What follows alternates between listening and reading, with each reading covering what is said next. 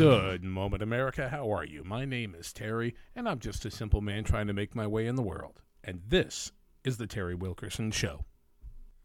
And thank you for joining me once again for the Terry Wilkerson Show.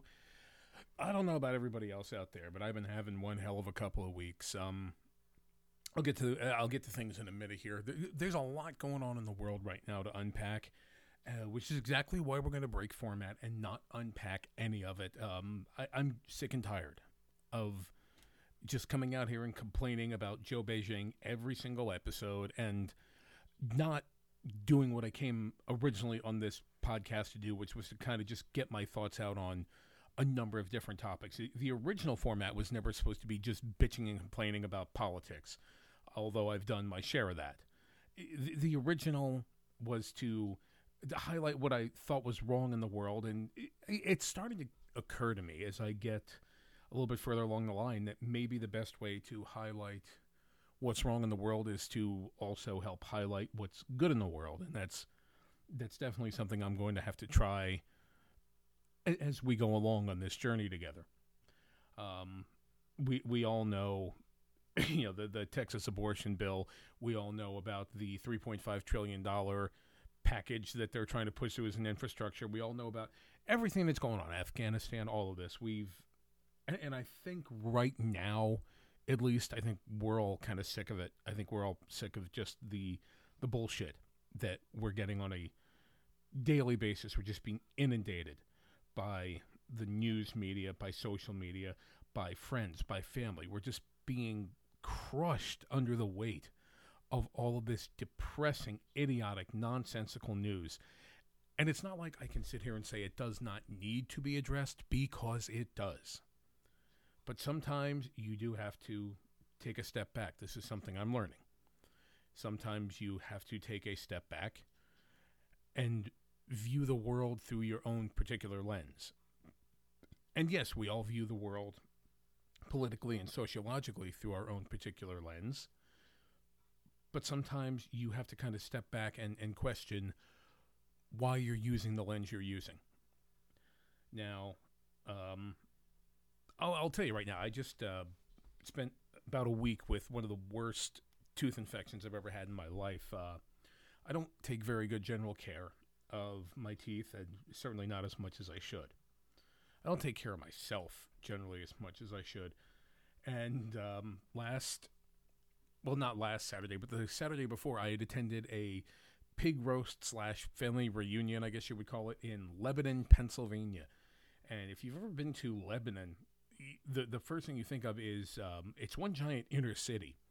Well, the area of Lebanon that we were in was anything but a city. Uh, the neighbors were actually cows and horses, and I am fine with that. And and so was so was uh, my lovely fiance uh, Carol, or the wife, whatever it is I'm calling her today. It was a beautiful area. It was very nice to be there. It was nice to see a lot of my family. I hadn't seen my cousin in 25, 26 years. Um, I had never met some of these relatives. I had no idea that my cousin had children in you know their teens. That that's that's a hell of a um, uh, realization when your younger cousin has children in their teens. And of course, I have my son who's uh, going to be 18 in March. So it was really fun. The the food was really good. The pork was perfect. I have to say that from a professional standpoint. The burgers were good. My nephew actually did the cooking of the burgers. So great job there, Ty. And as we're there, I, would had a couple of adult beverages. I had tried a Modelo for the first time, and I think I would far rather drink a Corona, and I don't mean the beer. The Modelo was just garbage. I mean, I think I described it as urinal water being more attractive as a beer than Modelo. But you know, hey, Modelo, don't don't sue me. I'm just giving my personal opinion on the beer. So I'd had a couple of drinks, and at one point, my tooth, the right side of my mouth, just like caught fire like somebody was stabbing me in the face with uh, a corncob holder. And we ended up, it was a two and a half hour drive, so we ended up wrapping it up right about that time. Two and a half hour drive from essentially north central Pennsylvania to southeastern PA to essentially the absolute tip of southeastern PA. Hell of a drive, and of course, once I hit 95, I got a leg cramp. I tend to get those when I get on that particular part of the highway. I don't know why. I think it's just my body reacting to getting on one of the worst stretches of highway I've ever driven on in my life, with the possible exception of 287 in North Jersey. So I was dealing with this this toothache, and it got progressively worse. I ended up going to the emergency room last Wednesday, and they had me in there for a number of hours. I believe I was there for five or six hours. Ran they they didn't they didn't run any blood tests or anything, but they got my entire medical history back to the time I was a zygote. The the doctors were thorough. I'll give them that, and thank you very much to the doctors who took care of me because um, I was at the point where I wanted to bash my head up against a brick wall or drink a Modelo, whichever would have been less painful. They did give me an antibiotic, and things are starting to clear up. Well, they have cleared up. Things started to clear up the next day. Uh, lost a little bit of work, which was not something I was fond of. And here we are now. I'm obviously capable of speaking properly again. You should have heard my lisp. I mean, you guys know I have a lisp right now. You can hear it on the show. But the lisp I had for the you know first couple of days was absolutely terrible. But the bright side of that was I was able to master my Dusty Rhodes impression. Um, and Nick, if you're out there by any chance listening to this, you know, let me tell you something, Daddy. The American dream. That tooth is getting better, Daddy. Yeah, that was actually the first thing I thought of when I realized my lisp was getting that bad. I thought, yeah, sounds like a good chance to do a Dusty Rhodes impression. So that's really what's been going on over here with um, with me. I and it was a realization because I don't like not being in control of my body. I don't like not being in control of of my health, and it's something I need to really work on. But as the lovely fiance says, men have a tendency not to listen when it comes to anything. And I know certainly I'm a man, and I know certainly when it comes to my health, yeah, I have a tendency to believe I know what's best.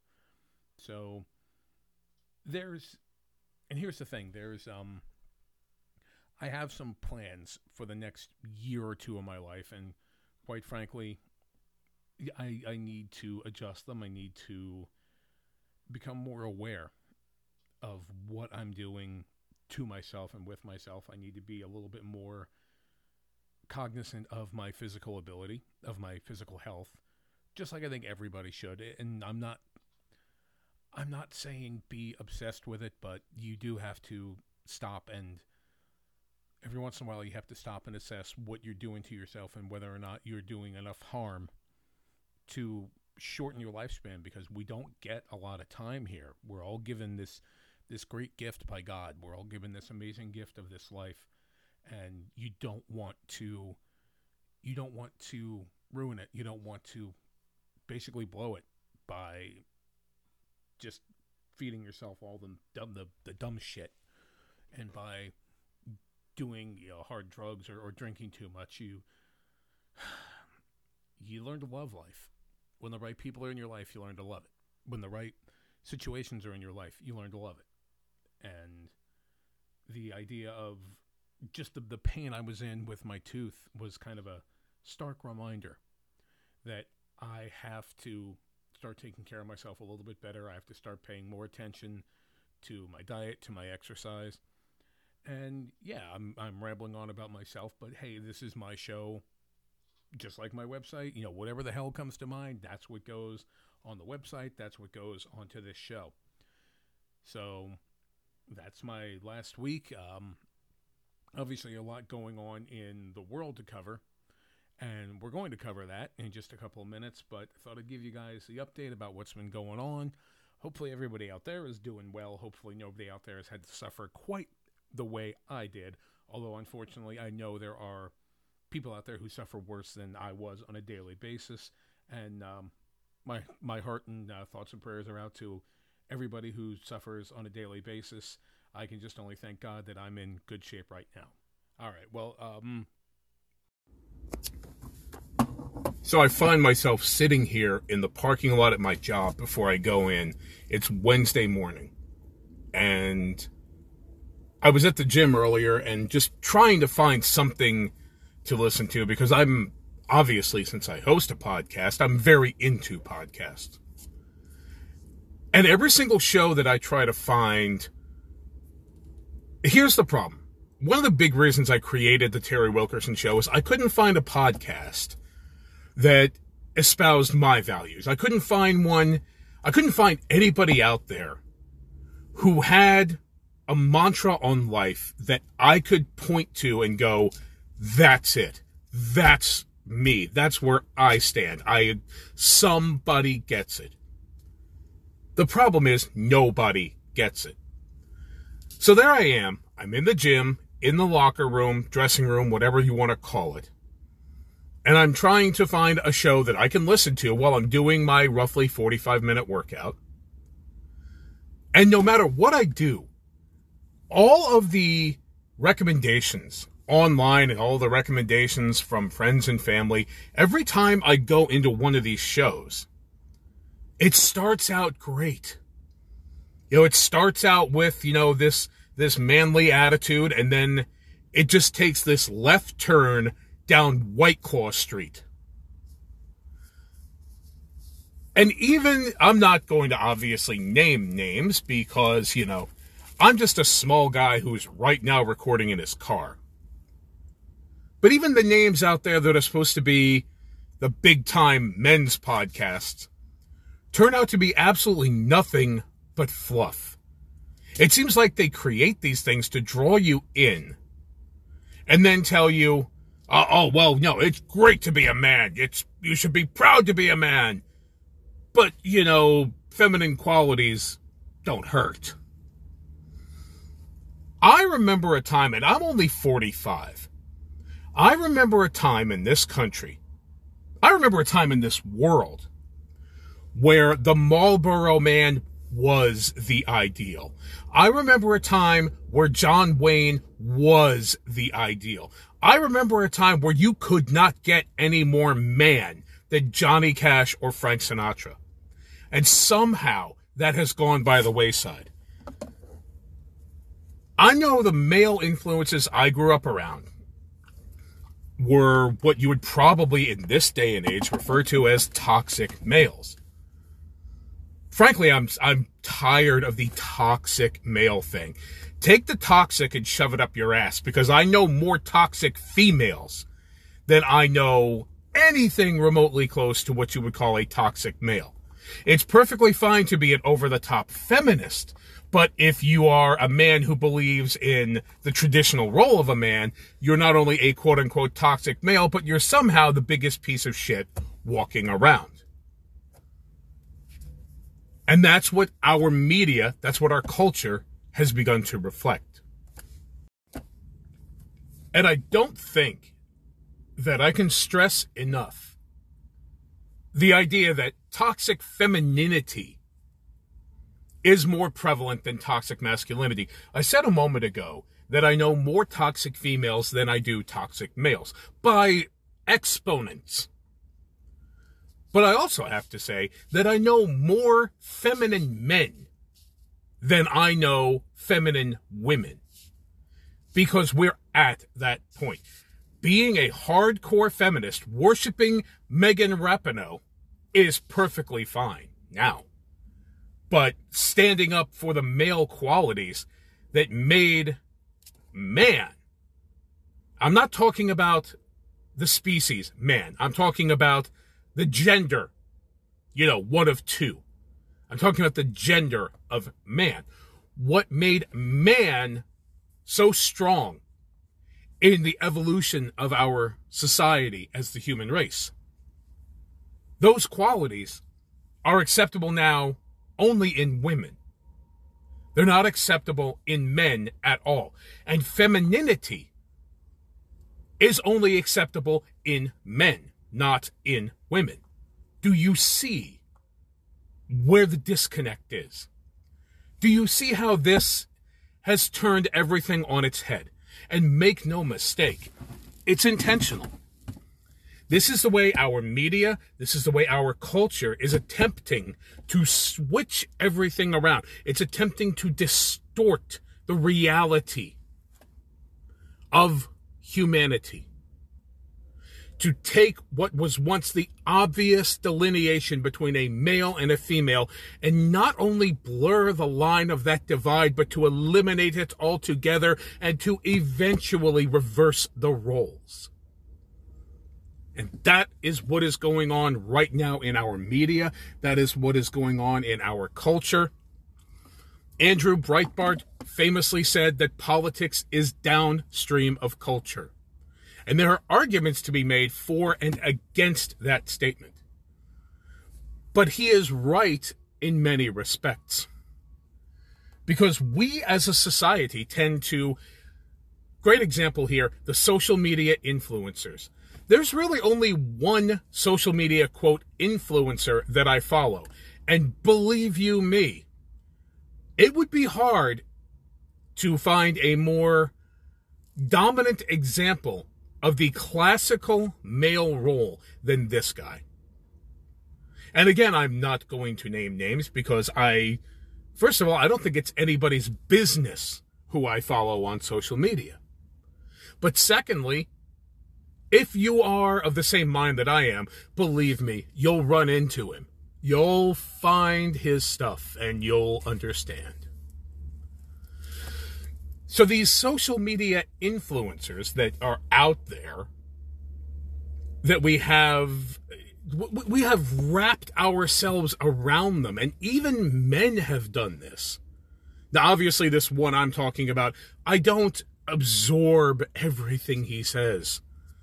No, I think he's a great example. I think he's a great um a great model for what we're going to need to be as human beings and specifically as men but I don't hang on every word.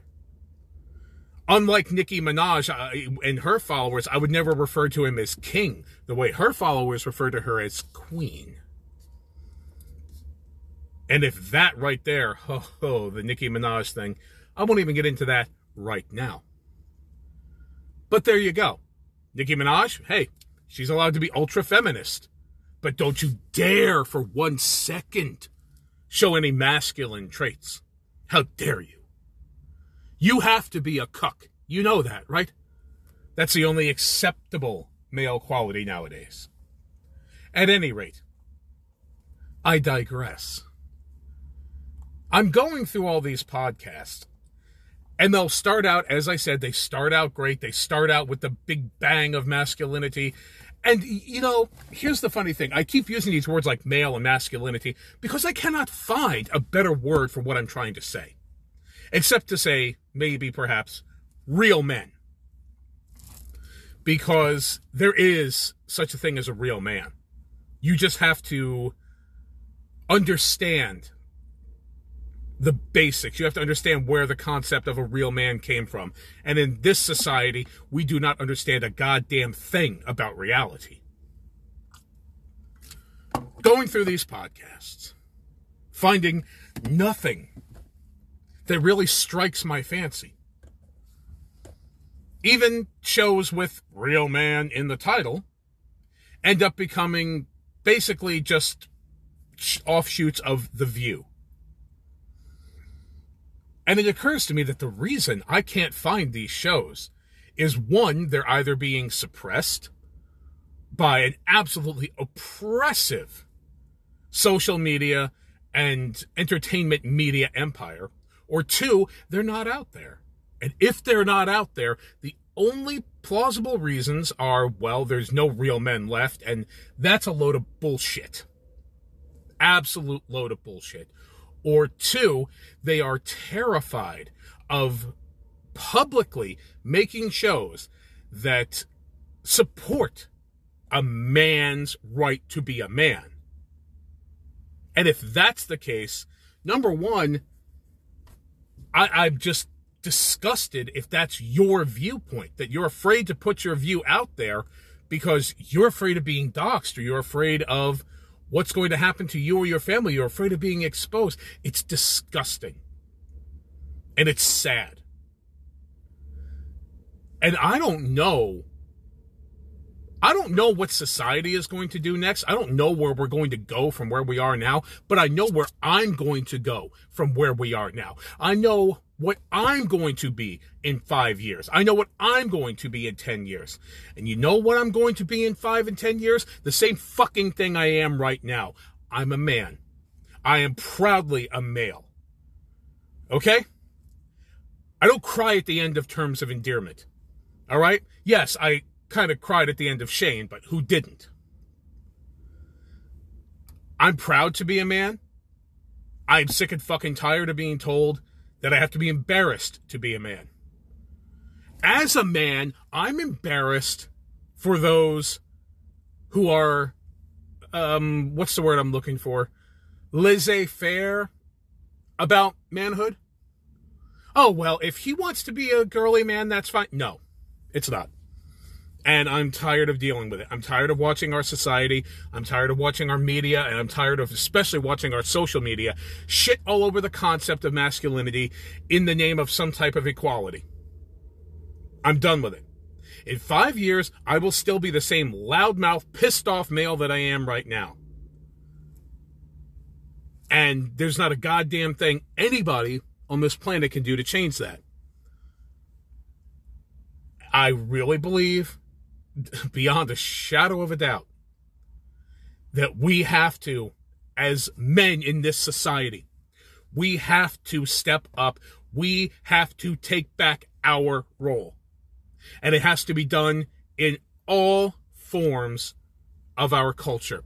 It has to be done in our media. It has to be done in our entertainment segment. It has to be done in news, arts, literature, everything. And it has to start on the ground level. So for every man out there, and I am talking your stereotypical Hank Hill motherfucker, every man out there who watches sports, drinks beer, fishes, hunts, loves to make love to his woman, every man out there who you know, works on cars. Every stereotype that all these libtards out there keep shitting on. I want every guy out there I know who fits in that stereotype to listen to me. It is time to take back our culture as men. There's no fucking podcast out there to help us. So there, there's no media out there to help us. They're they're squashing it. They're taking anything even remotely man oriented and they're just forcing it out of existence. And we as men need to stand up and go, "No, I'm done with this shit. We're taking back masculinity." Now, I've never given mine up to have to take back. So it's not going to be very difficult for me. In five years, I'll still be me. My question for you is what can you do to make sure that in five years, you will still be the man you are today? Those were thoughts, by the way, that I had from two Wednesdays ago. Recorded them, and then, of course, uh, everything went to hell. Wasn't able to put that particular episode together. So, just a quick uh, glance into what was going on in my mind at that point in time. I this is a subject I'm very passionate about the concept of toxic masculinity, which I find to be the most bullshit concept going today. I mean, um, toxic femininity, femininity is absolutely a, a far more prevalent uh, idea going on in our society. So you're going to hear me talking about that. You do all the time. You do all the time, and it's not going to change until we change it, until society decides fuck it, we're not going to let this keep going. All right. Speaking of other things that are toxic out there, I have to bring this up, and you guys knew I had to. The Talladega race, the NASCAR race this past Sunday into Monday, the YellaWood 500, was a rain shortened race won by Bubba Wallace. Now, last year, TerryWilkerson.com and the Terry Wilkerson Show gave Bubba Wallace the award for douchebag of the year in sports because of his refusal to admit that what he found in his garage was not a noose, but rather essentially a bowline on a bite. It was a regular knot used as a garage pole.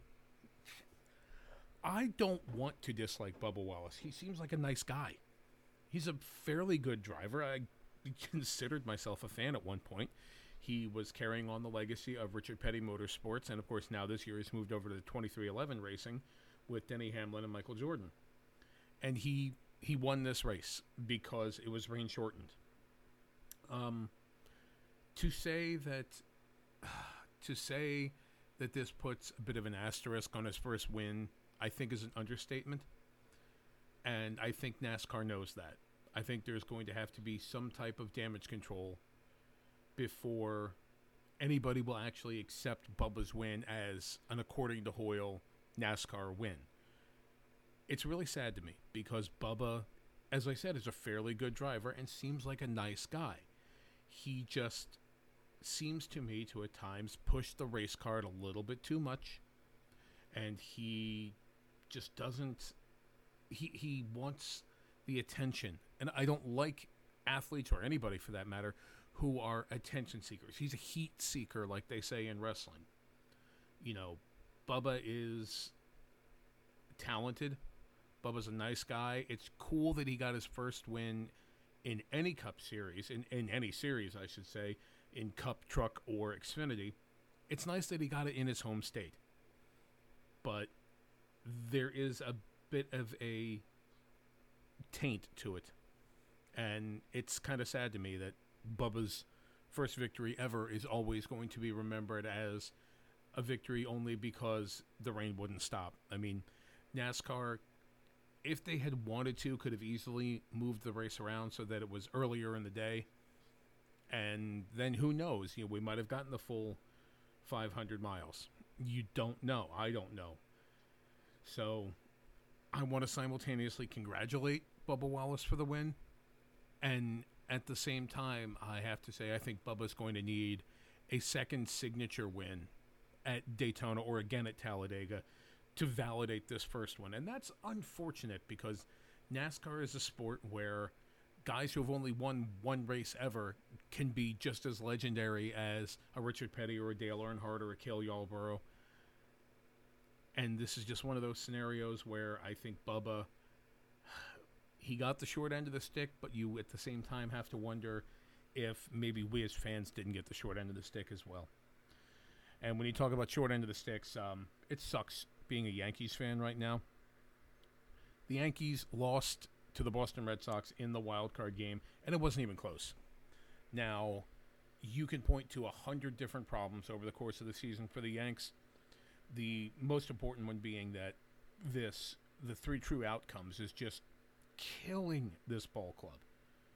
The idea home run, walk, or strikeout, the only three true outcomes. Well, that sure as shit seems like the um, Joey Joey Gallo, for example, is the prototype of that and it just seems like that's what the Yankees live by. And with Aaron Boone's contract expiring at the end of this season, do I think the Yankees are going to bring him back? No, no, I don't. And quite frankly, I don't think he should be back.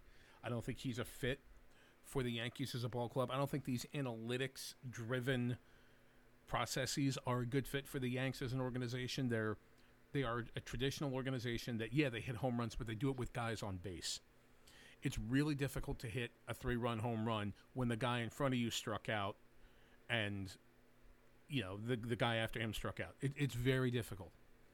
And of course, Gio Urshela with all of his fielding problems there at the end. And we're not even going to talk about in that game Phil Nevin sending Aaron Judge with Hunter Renfroe making the throw. We're not even going to get into that. Oh, well, I guess I just did. But not a good idea the, there's there's fundamentals to the game of baseball. Fundamentals you start learning in little league. Fundamentals you start learning in t-ball for Christ's sake. And the Yankees just seem to ignore those fundamentals, and they sucked all year. Gerrit Cole was terrible out there. Gerrit Cole wasn't even he wasn't an ace. He wasn't even a two or three starter. He was like a four or five or emergency starter. It just looked terrible. But I mean, the biggest problem for me and I got into a, a Twitter argument with several people about this, was Giancarlo Stanton hits a line drive off the top of the Green Monster and stands at the plate watching the ball go, thinking it was a home run. Well, everybody thought it was a home run. The announcers on TV, the um, the announcers on the radio, John Sterling and Suzyn Waldman thought it was gone. I didn't see it. I was listening to the game because I was in the car. So I was under the impression it was gone, but apparently he just stood there, and then when I went back and watched the video, he just stood there and watched it because that's what Stanton does. And people are talking about how Stanton was the backbone of the team for the whole second half of the year, and they would have never gotten into the playoffs without him. I don't see it. I, I think Stanton is another example of the prototypical three true outcomes player. And I cannot bring myself to support Giancarlo Stanton no matter what. I just I can't. He's like Alex Rodriguez to me. He just does not fit. He does not belong in the Bronx and I I'd hope for the Yankees' sake that they end up trading this guy in the offseason because we need pitching and we need guys who can actually get on base. it's funny, just 10, 15 years ago, on base percentage was the big thing. And now all of a sudden we're at three true outcomes. And so I, I don't see Boone coming back. I hope Stanton doesn't come back. And I think Gardner's done. I really do. There's also a part of me that thinks Luke Voit gets dumped in the offseason. I know he's injured right now, but I don't think he comes back. And that's a sad thing because I actually like Luke Voit. I think he's a great. Uh, He's a great fit. He's a, a prototypical 1980s, uh, 1990s Yankee. And now here we are. In my mind, I, I just have this feeling that once he's good to go, then he's definitely going to be good to go out the door. You know, maybe he and Mike Tauchman can reunite over in San Francisco. I don't know. So, I mean, congratulations to the Red Sox. I will say that that was it was an ass whipping. It, it was a pounding on the part of the Red Sox. They destroyed the Yankees. They proved they were the better team. Now they're going on to play Tampa Bay in the ALDS. And as we speak right now, the Houston Astros are beating up on Lance Lynn and the Chicago White Sox. Jose Altuve, of course, owns the postseason. I think the guy is going to end up another guy I can't stand, but I'll tell you right now, he's going to end up being considered one of the greatest postseason hitters of all time. So I want to say good job by the Yanks, but I really can't. I'm disappointed. It just wasn't a good season, and hopefully there's going to be some changes made during the off season. But hey, the great news is that hockey begins next week. I don't know what a week is, just so you know. Um, Rangers are going to finish in like you know fourth or fifth in the division. They're not going to be good, but uh, I'm still going to be you know the good little boy. and I'm still going to watch my Ranger games. So Hockey's on the way, thank God. And we are, of course, in pro wrestling season. There's never not a pro wrestling season. And the biggest thing going out there right now, obviously, you know, AEW has been the hottest thing on the planet. But we have to address something from WWE. Now, I don't want anybody to think I have a personal issue with Big E he's an incredibly positive guy. He's he seems like the nicest human being on the planet. But he's not WWE champion material. I mean, this guy is now holding a belt that Hulk Hogan, Ric Flair, Randy Savage, Ultimate Warrior, Undertaker, Buddy Rogers, Bruno Sammartino held. Think about that. You're you're conflating Big E historically to Bruno Sammartino because they both held the WWE title. There's I get it. People will say, well, he's been in the company for this long and he's been a good little soldier and he's done this for the company and he's done that, so he deserves it. You deserve the WWE title or any title. You deserve the NWA title, WWE, AEW, whatever. You deserve the World Heavyweight title when you draw. When you have enough asses in seats that are there to see you. That's when you get the opportunity to quote unquote earn a title. And I don't think Big E has done that. I also didn't think Drew McIntyre did it, but whatever. And I certainly didn't think Bobby Lashley did it, but whatever. Um, the last three WWE champions really don't see the drawing potential. I really don't see superstar potential in any of them. But Big E, there are those out there who just applaud him because he's done what he's supposed to do. He's been the good little soldier, and now he's champion. And then there are those like me, and I've talked to quite a few people that you know, we, we think Big E is going to have a hell of a time as champion. He's going to have a hard time because there are going to be people who sooner rather than later start writing his ass about, well, what are you bringing to the table? What are you doing differently as WWE champion? I mean, you know, Drew McIntyre kind of changed up his gimmick when he was champ. Bobby Lashley, they put together the Hurt Business and got him a mouthpiece and MVP. So, what is Big E going to do? You know, how is Big E going to represent WWE differently than anybody else did? Look at those historical champions I talked about. Every single one of them represented the title differently. Undertaker, Hulk Hogan, Ultimate Warrior, Randy Savage, Bruno Sammartino, Buddy Rogers, they all represented the WWE Championship in their own way. They all represented the company differently. They all meant something to the presentation of the company. And I just don't see Big E having, other than being the upbeat, positive personality, I just don't see him being different enough, especially different than Kofi Kingston, for example, to make any major difference in terms of his appeal, in terms of his box office draw. Because what, no matter where we stand in professional wrestling right now, no matter where we are in terms of streaming services or what, whatever have you, it's still about putting asses in the seats. And Big E just does not seem like the kind of guy. He has never seemed like the kind of guy that could put asses in the seats. I hope I'm wrong. I hope he does bring something different. Uh, other than a massive and unexpected heel turn, I don't really see what it could be but I hope there's something out there that he can do to be a little bit different. Uh, speaking of different, um, Bray Wyatt, we haven't heard anything from. There's a lot of. Most people originally thought he was going to AEW, and that would have been that would have been a perfect fit, I think, at the time. But now that the weeks are passing by even more, and the rumors are starting to shift toward him going to Impact Wrestling, that actually makes a hell of a lot of sense to me because we already know Braun Strowman is headed there as Titan. And of course, Erick Redbeard is out there somewhere in the wrestle sphere, So you can kind of reunite the Wyatt family in Impact. And if I were booking Impact, and of course I'm not, but if I were, obviously I would put together something resembling the Wyatt family, but I have an interesting fourth member. I have an interesting addition that you may not think of, but would be perfect in my mind for an addition to that particular faction. Eric Young. Now I realize he's the head of um, Violent, uh, Violent by Design, Violence for Life, Violent. No, Violence Unlimited. That that's uh, Ring of Honor, but I think it's Violent by Design. Yes, he's the leader of that, and yes, he's injured right now. But think about adding Eric Young, that character, especially the one from Sanity, into a Rotunda, Wyndham, whatever family type situation. I think it's a really good fit. Eric Young is a great mind for the sport. He has great awareness. And to pair him in there with a Wyndham Rotunda, who is one of the best minds in the business over the last, say, 30 years, I think that would just be a phenomenal addition to any type of faction that Wyndham Rotunda would be in charge of.